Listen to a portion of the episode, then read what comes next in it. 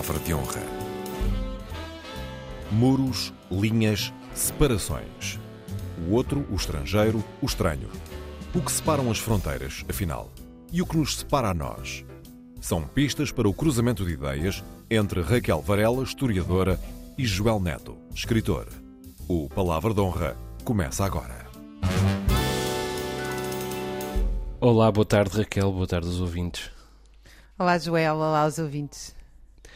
Raquel, o que é que te preocupa na ideia de fronteira? Olha, hum, preocupa-me quase tudo porque eu ideologicamente sou uma internacionalista convicta. Hum, uma coisa são as nossas hum, comunidades uh, que podem ser vocais, de bairro, de regionais, os nossos afetos que nós construímos por diversas comunidades de interesse. Outra coisa é nos estabelecerem uma fronteira imaginada, uma comunidade imaginada, que normalmente uh, veio associada ao patriotismo, à nação, mais recentemente ao identitarismo, que é uma fronteira estabelecida não a partir da nossa comunhão de interesses, mas a partir de características uh, contra as quais nós nada podemos. O lugar de nascimento, a cor da pele, uh, o género, um, e que obviamente têm sido uma arma de arremesso uh, das formações históricas contemporâneas uh, e, portanto, têm sido uma forma de dominação política dos regimes políticos uh, contemporâneos, desde o século XIX, primeiro com o nacionalismo e recentemente até com o identitarismo e o retorno do nacionalismo também. Um, também me preocupa quando essas fronteiras um, são quando, quando supostamente contra as fronteiras se estabelecem políticas neocoloniais e supostamente humanitárias que não o são, uh, que é aquilo que nós temos visto, sobretudo depois da queda do muro, com as eh, mal chamadas intervenções uh, humanitárias que justificam Uh, enfim, desde guerras às maiores barbáries. Agora, uh, Bom, eu nem acho todas que são o mal mundo. chamadas, né?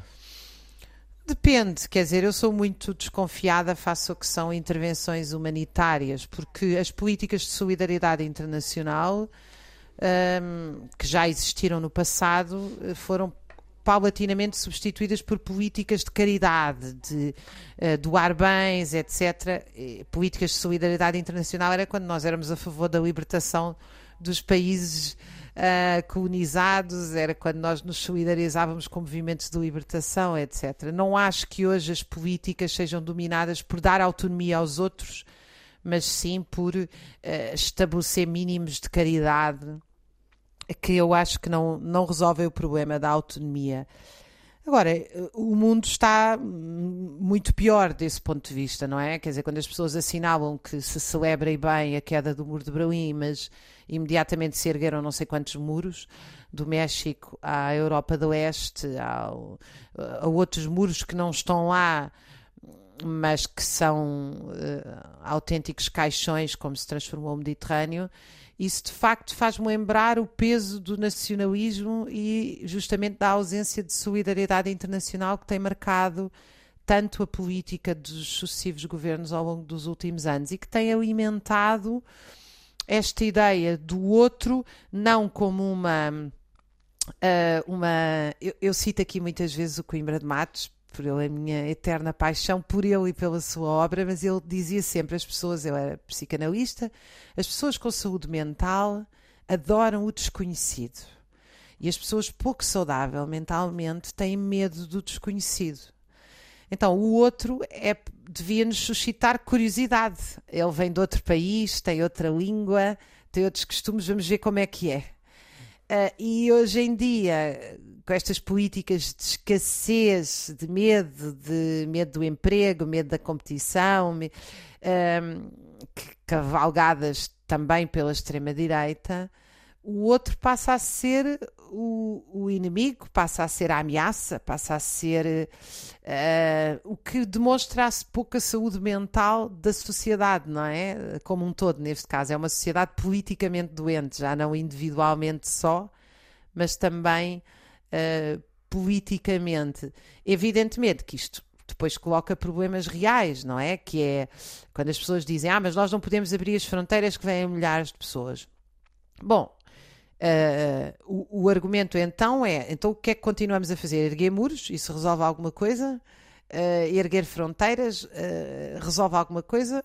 Ou temos políticas estruturais de alteração das coisas? Porque a mim o que me surpreende não é que as pessoas digam deixar entrar não resolve e erguer muros resolve alguma coisa? É, é uma coisa estranhíssima para mim, não sei o que é que tu achas disto.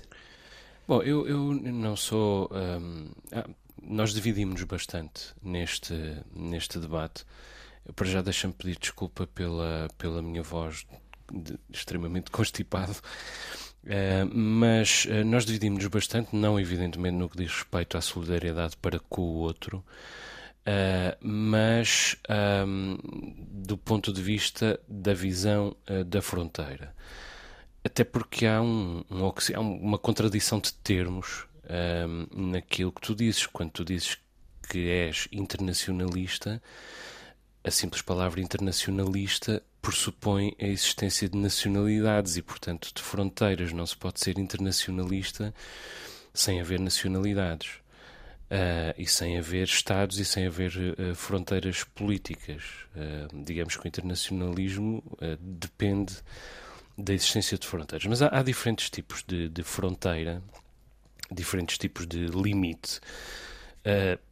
geográficas, políticas, evidentemente, também étnicas, mas há até as fronteiras uh, do dia a dia, os limites, por exemplo, daquilo que nós. Uh, limites sociais, aquilo que nós podemos dizer ao outro, o ponto até onde uh, podemos julgá-lo. E é evidente que nós nos disciplinamos em função da, da urgência de respeitar essas fronteiras.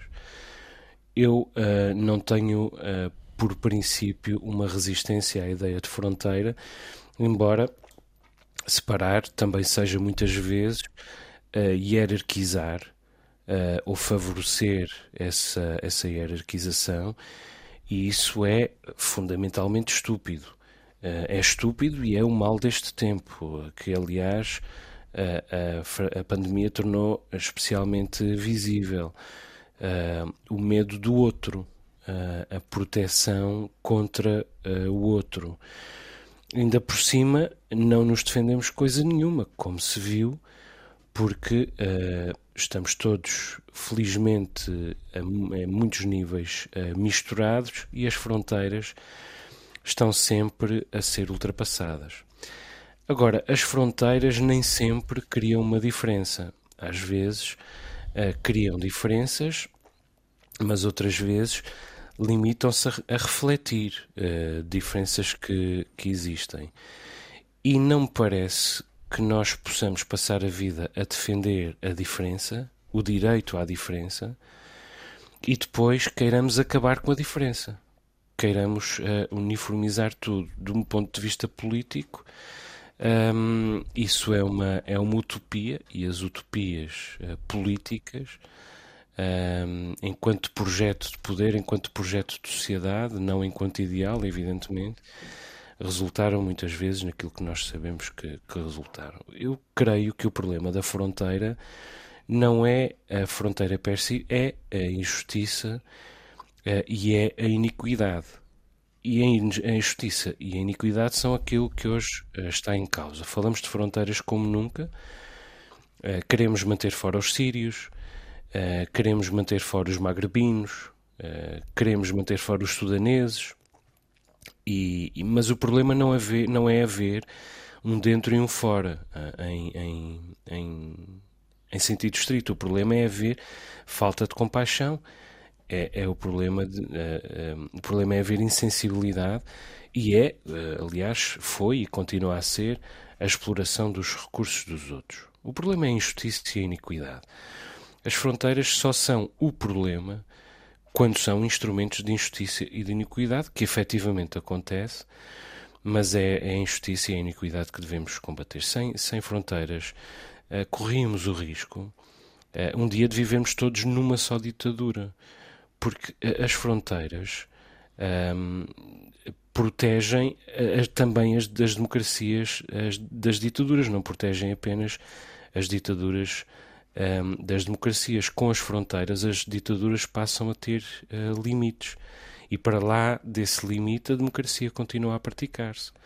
E para lá desse limite, a abundância continua a existir. E é por isso que tanta gente quer atravessar fronteiras, porque elas existem. Uh, porque uh, continuou a existir uma vida melhor uh, do outro lado. Sem fronteiras, podíamos realmente estar todos bem, como se está do lado de lá, mas também podíamos estar todos mal, como se está do lado de cá. Não sei como é que tu respondes a essa provocação, Raquel. Olha, eu não, eu não acredito que as fronteiras nos protejam das ditaduras. Eu acho que o maior problema continua a ser. Bom, nem sempre uh, nos protegeram, não é? Porque a utopia pois. do comunismo não foi, um, não foi travado pelas fronteiras. Não, quer dizer, eh, os regimes, uh, vários regimes políticos feitos em nome supostamente do comunismo ou da democracia liberal uh, transformaram-se em regimes ditatoriais ou regimes bonapartistas um, e as fronteiras não tiveram capacidade uh, de uh, impedir essa degeneração de regimes que tinham à partida outro pressuposto, que não os regimes ditatoriais que assumidamente diziam ao que vinham, não é? Um, e portanto eu tenho dúvidas, eu continuo a achar que o que mais nos protege das ditaduras é um poder cidadão e uma democracia participativa forte. Uh, e, e, tem que ser praticada, né? quer dizer, não chega. Uh, isso, é, um bocadinho como, é um bocadinho como o amor, não basta dizer, é preciso fazer. Uh, e aqui a questão da democracia é se ela não é praticada, de facto as nossas uh, liberdades estão ameaçadas. Quanto a mim, seja em que regime for, evidentemente nuns de forma mais precipitada e rápida do que noutros. Agora, eu, eu continuo a achar que nós podemos uh, ter.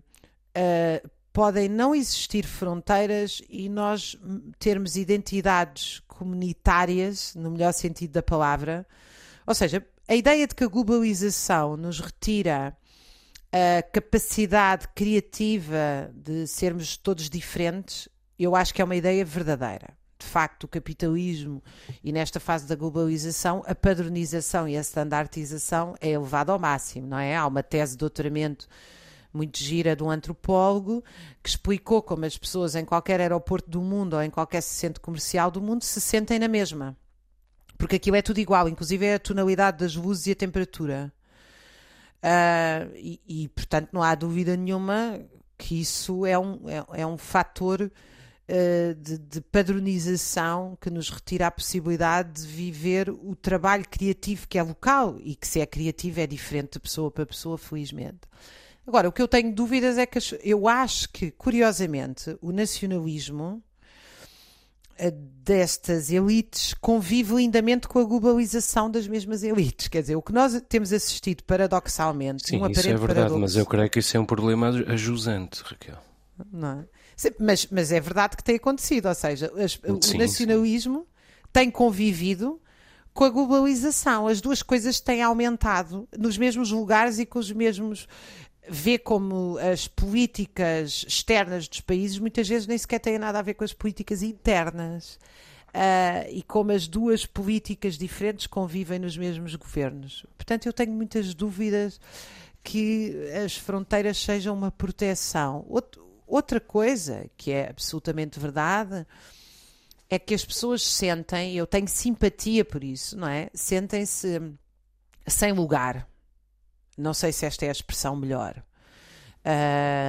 Sentem que uh, não têm, já não conseguem viver nada típico, real.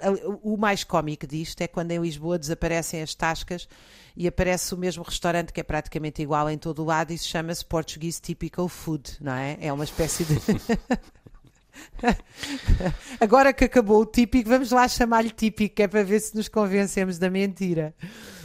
Uh, eu, eu compreendo que as pessoas se sintam sem lugar e sou solidária com isso mas eu não acho que o, o, nosso lugar seja retirado pelo outro, não é? Quer dizer, o outro acrescenta. Se houver, um, se houver uma política de cooperação e não de competição, evidentemente que se há uma política de competição. Sim, enquanto isso estamos de acordo e, e eu creio que a, que a relação transfronteiriça eh, não apenas deve ser, mas tem de ser eh, uma relação, eh, em primeiro lugar, de compaixão. e isso manifestamente falta. É? Na Europa, nós uh, escorraçamos, neste momento escorraçamos. Uh, nos Estados Unidos, Donald Trump até meteu as crianças em jaulas. Uh, e, portanto, isto no Ocidente, uh, que se alimentou historicamente dos recursos do, do terceiro mundo. há aqui uma, uma ingratidão uh, e uma, uma desonestidade e uma iniquidade absolutamente inigualáveis. É preciso ser grato, é preciso ser solidário, mas também é preciso celebrar uh, a diferença. Uh, e, e, celebrar a diferença não tem nada a ver com tolerância. Nós às vezes usamos a expressão tolerância e dizemos eu sou uh, muito tolerante com as minorias étnicas ou eu sou muito tolerante com os homossexuais esta palavra já vem inquinada. Nós não, não, não podemos ser tolerantes com minorias étnicas, nem com homossexuais, nem, nem com ninguém. Ser tolerante já nos põe na posição uh, superior de exercer uh, a tolerância. O que nós temos é de celebrar a diferença, não é de exercer a condescendência. É de celebrar a diferença. Mas quer dizer, sem, sem fronteiras, hum, eu estou convencido de que não uh, haveria uh, diversidade. Uh, e as fronteiras também são, e não são, evidentemente, uma, uma barreira todo-poderosa, onipotente, de maneira nenhuma. São apenas mais um instrumento, mas são um instrumento de proteção da, da diversidade. as sociedades seriam fundamentalmente iguais. E as pessoas seriam fundamentalmente iguais, sem fronteiras. E o que há de melhor na espécie é a sua, é a sua diversidade porque, eh, na verdade, as fronteiras não devem ser para nos proteger do outro, nem o outro de nós, mas devem ser para preservar a diferença que há entre nós. Porque, preservando a diferença que há entre nós, preservamos aquilo eh, com que cada um de nós pode enriquecer o outro. E preserve, preservamos também a, a possibilidade de nós e do outro sonharmos com outro tipo de vida com uh, uma vida melhor. Por isso eu resisto tanto, por exemplo, à ideia de língua franca, já aqui falámos uh, várias vezes uh, daquilo a que eu chamo a ditadura do inglês. Peço desculpa. A ditadura do inglês. Um, as fronteiras da língua são essenciais porque se trata também de proteger a pluralidade do pensamento e os diferentes tipos de fronteiras. Fronteiras não são coisas que não se atravessam, fronteiras são coisas para se atravessar mas são também coisas para delinear o momento em que atravessamos e entramos no desconhecido. A existência de fronteiras não é, uh, ah, um, não é o oposto da ideia de desconhecido, pelo contrário, é a, a criação de uma antecâmara para, para esse uh, desconhecido. Tu deste um exemplo uh, da língua que eu acho excelente, que é nós podemos não ter fronteiras e ter ainda maior diversidade linguística, não é? Ou seja, de, de, que fronteira é que nós estamos a falar aqui? Porque isso depois remete não para a existência de fronteiras políticas, mas para as políticas educativas, uh, uh, uh, culturais que nós temos de um, acarinhar as línguas que, de facto, sem dúvida, eu concordo inteiramente contigo, diversificam o nosso pensamento. Portanto, falar outra língua não é só falar mais uma língua, é pensar mais e é pensar melhor. E o mesmo se passa com a riqueza dentro da nossa própria língua, não é? Mas eu, uh, uh, deixa-me só dar-te um último exemplo a propósito do tema de hoje. Uh, esta variante que foi detectada na África do Sul, que se indica, dizem os cientistas provisoriamente, que até parece ter menos letalidade uh, por ser, por estar mais disseminado, parece que é um comportamento dos vírus, embora a comunicação social tenha dito logo no primeiro dia que era terrível e depois no segundo dia que afinal já não havia bem a certeza, não é? Portanto, esta onda de pânico continua. Mas uma das coisas que houve muita coragem em dizer por vários países africanos, aliás, o Água Lusa e o José Eduardo Agualuz e Mia Couto escreveram um ótimo texto a propósito disto, foi imediatamente o apartheid que se criou, chamando a variante sul-africana. Já o outro tinha sido o vírus chinês, não é? O vírus a primeira, chinês, a primeira era o vírus chinês. Agora já temos a variante sul-africana, que depois, passado três dias, se descobriu que já estava nos Países Baixos há muito mais tempo. E, portanto, os sul-africanos só, só lhes podem dar os parabéns por terem sequenciado a variante e terem alertado o mundo, e de repente nós temos estes países todos com restrições brutais de viagem, quando lhes falta medicamentos, quando lhes falta profissionais, quando lhes falta tudo, não é? Uh, e, e, temos esta circulação em que dentro da própria Europa se volta a colocar uma série de restrições. Ou seja, a, a facilidade com que nós, desculpa o tempo, mandamos às urtigas as as, uh, todo o nosso desejo multicultural e de solidariedade e do mundo sem fronteiras, etc., inclusive dentro da própria Europa, e a rapidez com que o fazemos face aos países pobres, acrescentando-lhe ainda por cima este toque de xenofobia, que é dar aos vírus nomes corriqueiros, evidentemente que a OMS não faz isso, uh, dar-lhes o nome do alfabeto, mas que é os nomes corriqueiros dos próprios países, como se os países fossem responsáveis pelas Bom, é, variantes. A, a OMS educou-se, eh, educou-se porque de é. início uh, também permitiu que se chamasse a variante indiana uh, durante algum tempo. A, ah, não sabia, não sabia variante, disso. A variante Delta. A variante ainda Delta. Bem que, não ainda promoveu, mas permitiu. E depois percebeu que essa, essa inquinação uh, tinha o seu quê, evidentemente, de, de xenófobo. Mas falando um pouco mais abstrato da ideia de fronteira, já estamos no fim do nosso tempo, mas eu gostava também só de, de sublinhar que o inglês, aqui está a utilidade de falarmos outra língua, tem duas palavras uh, diferentes para a ideia de fronteira. Uma delas é border e outra é frontier. E fronteira uh, não é uh, propriamente o mesmo que linha de fronteira. É um pouco aquilo a que nós chamamos raia mas que uh, nos Estados Unidos, por exemplo, se viveu de uma outra maneira e que é, uh, no fundo, a maneira que fundamenta a democracia americana, com todos os seus defeitos, mas que é uma, uma democracia de muitos pontos de vista uh, exemplar. Há uma tese chamada, célebre, chamada Tese da Fronteira, de, de Turner, de Frederick Jackson Turner, Uh, e que uh, nos explica como foi uh, a expansão da linha de fronteira dos Estados Unidos ao longo da viagem dos, dos, pioneiros, o contacto com os outros povos e com a fúria dos elementos, que consolidaram a ideia de democracia nos Estados Unidos. É evidente que houve lados negros nessa, nessa grande cultura de fronteira, que foi, nomeadamente, a importação até aos dias de hoje de uma cultura de violência e de um certo desinteresse pela ideia de cultura erudita. Não são problemas pequenos, evidentemente, mas um, a reboque dessa, desse esforço veio também a, a expansão dos ideais democráticos e a ideia de igualitarismo, que é tão própria da sociedade uh, norte-americana, apesar, repito, uh, dos seus defeitos. E veio também, aliás, uma literatura do épico, uma cultura do épico em geral, e por isso a cultura popular americana é tão forte. E há uma verdade nisso, porque uh, a democracia americana não foi resultado de uma teoria, ela é originária da floresta expandiu-se de cada vez que tocou a linha de fronteira. De resto, eu creio que vivo, sou aliás sou oriundo e, e vivo numa terra que é também intérprete dessa cultura, uh, os Açores, que estiveram desde sempre em contacto com o outro uh, e ao mesmo tempo em luta com a força dos elementos para a consolidação do seu território, para a proteção da terra contra o outro,